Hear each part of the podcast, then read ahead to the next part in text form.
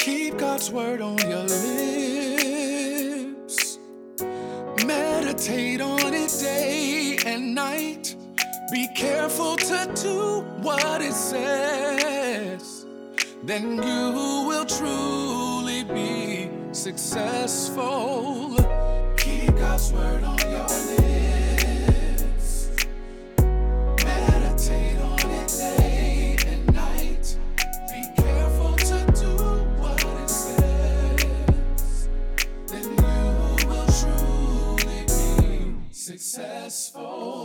Hey, everybody, welcome to our 90 day challenge. It's day 11, and the topic for today is Worshippers Win. Be careful to do what it says. Then you will truly be successful. Joshua 9 1 through 23. Now, when all the kings west of the Jordan heard about these things, the kings in the hill country, in the western foothills, and along the entire coast of the Mediterranean Sea, as far as the Lebanon, the king of the Hittites, Amorites, Canaanites, Perizzites, Hivites, and Jebusites, they came together to wage war against Joshua and Israel. However, when the people of Gibeon heard what Joshua had done to Jericho and Ai, they resorted to a ruse. They went as a delegation, whose donkeys were loaded with worn out sacks and old wineskins, cracked and mended.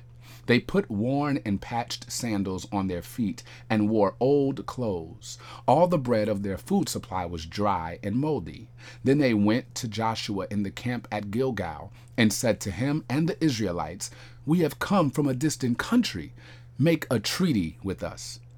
The Israelites said to the Hivites, But perhaps you live near us, so how can we make a treaty with you? We are your servants, they said to Joshua. But Joshua asked, Who are you? And where do you come from? They answered, Your servants have come from a very distant country because of the fame of the Lord your God. For we have heard reports of him, all that he did in Egypt, and all that he did to the two kings of the Amorites east of the Jordan Sihon, king of Heshbon, and Og, king of Bashan, who reigned in Ashtaroth. And our elders and all those living in our country said to us, Take provisions for your journey. Go and meet them and say to them, We are your servants. Make a treaty with us. This bread of ours was warm when we packed it at home on the day we left to come to you. But now see how dry and moldy it is. And these wineskins that were filled with new, but see how cracked they are, and our clothes and sandals are worn out by the very long journey. The Israelites sampled their provisions, but did not inquire of the Lord. Then Joshua made a treaty of peace with them to let them live, and the leaders of the assembly ratified it by oath. Three days after they made the treaty with the Gibeonites, the Israelites heard that they were neighbors, living near them. So the Israelites set out, and on the third day came to their cities Gibeon, Kephirah, Beeroth, and Kiriath Jearim. But the Israelites did not attack them because the leaders of the assembly had sworn an oath to them by the Lord, the God of Israel. The whole assembly grumbled against the leaders, but all the leaders answered, We have given them our oath by the Lord, the God of Israel, and we cannot touch them now.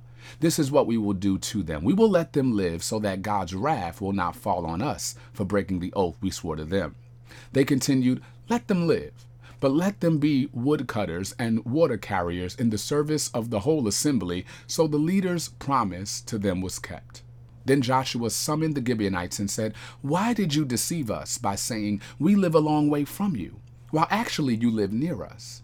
You are now under a curse. You will never be released from service as woodcutters and water carriers for the house of my God. Chapter 10 Now Adonizedek, king of Jerusalem, heard that Joshua had taken Ai and totally destroyed it, doing to Ai and its king as he had done to Jericho and its king, and that the people of Gibeon had made a treaty of peace with Israel and had become their allies. He and his people were very much alarmed at this, but because Gibeon was an important city, like one of the royal cities, it was larger than Ai, and all its men were good fighters. So Adonizedek, king of Jerusalem, appealed to Hoham, king of Hebron, Piram, king of Jarmuth, Japhia, king of Lachish, and Debir, king of Eglon. Come up and help me attack Gibeon, he said, because it has made peace with Joshua and the Israelites. Then the five kings of the Amorites, the king of Jerusalem, Hebron, Jarmuth, Lachish, and Eglon, joined forces. They moved up with all their troops and took up positions against Gibeon and attacked it. The Gibeonites then sent word to Joshua in the camp at Gilgal Do not abandon your servants. Come up to us quickly and save us. Help us, because all the Amorite kings from the hill country have joined forces against us. So Joshua marched up from Gilgal with his entire army, including all the best fighting men. The Lord said to Joshua, Do not be afraid of them. I have given them into your hand. Not one of them will be able to withstand you. After an all night march from Gilgal, Joshua took them by surprise. The Lord threw them into confusion before Israel, so Joshua and the Israelites defeated them completely at Gibeon. Israel pursued them along the road going up the Beth Horon and cut them down all the way to Azekah and Makkedah. As they fled before Israel on the road down from Beth Horon to Azekah, the Lord hurled large hailstones down on them, and more of them died from the hail than were killed by the swords of the Israelites. On the day the Lord gave the Amorites over to Israel, Joshua said to the Lord in the presence of Israel, Sun, stand still over Gibeon, and you, moon, over the valley of Ajalon. So the sun stood still and the moon stopped till the nation avenged itself on its enemies, as it is written in the book of Jasher. The sun stopped in the middle of the sky and delayed going down about a full day. There has never been a day like it before or since, a day when the Lord listened to a human being. Surely the Lord was fighting for Israel. Then Joshua returned with all Israel to the camp at Gilgal. That completes our reading for today. My worship thought again is titled Worshippers Win. Now, if you get some time today, I would love for you to read all of Joshua 8 through 10 in its entirety. When you do, you'll discover that there is a deceptive little group called the Gibeonites in Joshua 9. Now, I wasn't raised in the church that read a lot of stories from the Old Testament, so sometimes I have to read them over and over and over again to really understand what's happening. So permit me to break it down into bite sized chewables. Joshua and the Israelites are like Hulk Hogan and Randy Savage. They have just defeated their opponents at Jericho and Ai. So their fame spread in the land, and nobody really wanted to mess with Joshua and his army. The Gibeonites are a local camp, but they trick Joshua in chapter 9 into believing that they are ambassadors from a distant, powerful land. Joshua engages them, but doesn't consult God. I learned from Joshua the importance of vetting new voices. Whenever someone new pops up in your life, Joshua asks two important questions that all of us need to ask Who are you, and where do you come from? By this point, Joshua was rather prominent in the land, so he was keenly aware of something that we sometimes forget. Not everybody has the right motive towards you. Some people want to be close to you, not because of who you are, but because of what you have. Joshua had the favor of God. Whenever God told Joshua to fight, the Israelites always won. But check this out Joshua asked the right questions, but asked the wrong people. He consulted with his peers, but did not inquire of the Lord. And like Isaac in the book of Genesis, who gave his blessing to the wrong son, after asking all the right questions but not trusting his gut, Joshua also made a bad decision. He made a treaty of peace with deceit. He allied with pretenders. He connected with counterfeit colleagues. Listen, be careful not to sign the dotted line with people who have come into your life to take advantage of you. But that's just the beginning. It gets even juicier if you keep reading.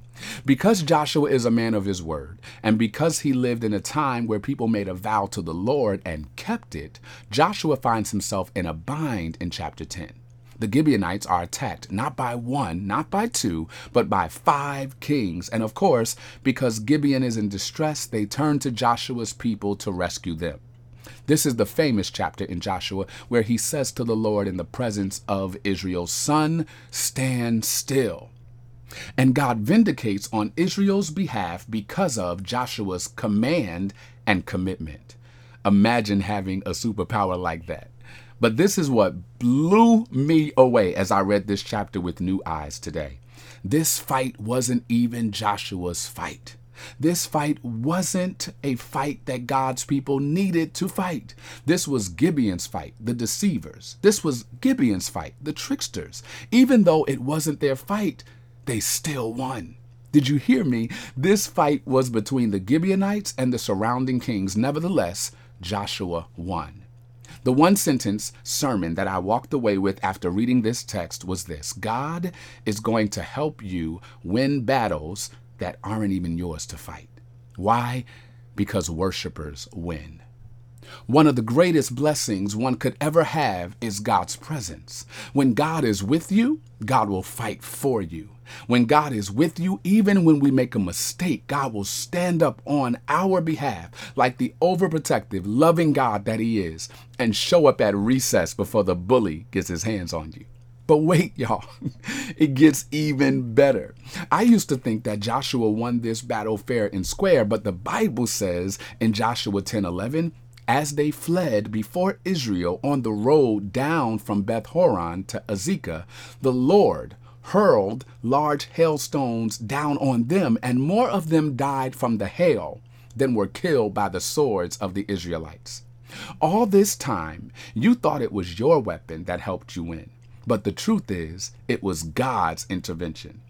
You thought it was your talent, your gift, your email, because listen, I may not be able to fight with my hands, but I can write a mean email. But all along, God won the battle for you without you. I think the message for every worshiper today is to take your hands off of it. Stand still and see the salvation of the Lord, for the battle is not yours, but the Lord's. God's hailstones are greater than your swords. God's weapons are greater than your words. Sometimes we need to just trust God to win the battle for us without us. God knows you were mistreated. God knows they undervalued your contribution. God didn't close his eyes when they deceived you, when they took advantage of you, when they took advantage of someone you love. But God wants to know do you trust me to fight for you? Do you trust God to handle the situation? Do you really believe that his strength is made perfect in your weakness? Do you really believe that God is all powerful? Then, if you believe it, take your hands off of it. God is fighting for you. God doesn't need your weapons to win. Just submit to his process for your conquest. Here is my final declaration for today, and then I'm about to go run around this house and praise God. While God is winning for me, I will be worshiping him. While heaven is fighting for me, I will be worshiping him. And if you want to find me, just look for the one who is sitting in his house with worship music blasting in his ears, shouting hallelujah. If you want to find me, just look for the one who could just think on the goodness of Jesus in Walmart. And everything that is in aisle three just might be cleared because I'm about to break out in praise. If you want to find me, just look for the one who got to church early and is prepared to leave late because God has done too much for me and I cannot tell it all. If you happen to need a praise partner, just call me, text me, or send me a DM. Matter of fact, I might just pause this right now because I feel like somebody got to get a quick shout out real quick. Let's do it. No weapon formed against me shall prosper.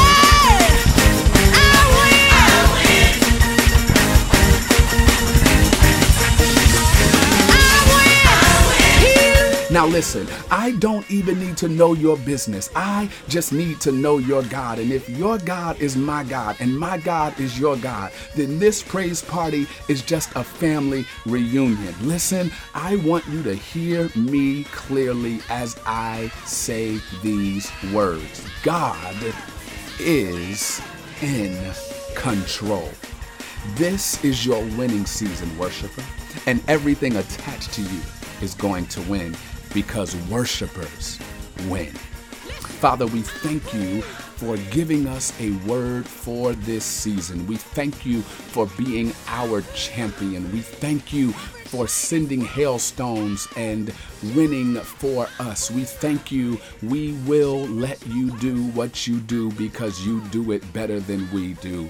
In Jesus' name, amen. So, your worship work today is to advocate for someone else. The same way that Joshua was able to advocate for the Gibeonites. I want you to do what you can to help someone else while God is fighting your battles for you. And watch God win.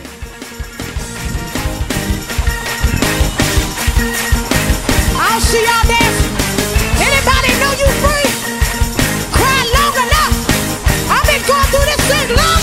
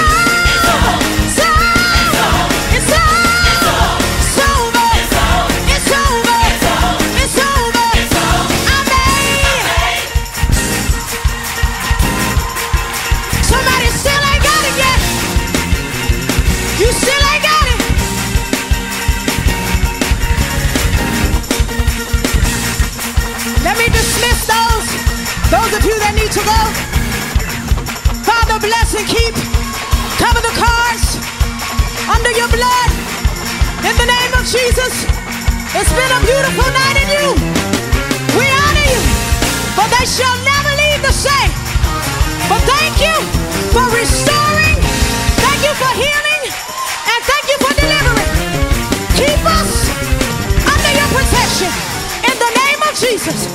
You're free to go. But those that want to stay and dance, you stay and dance.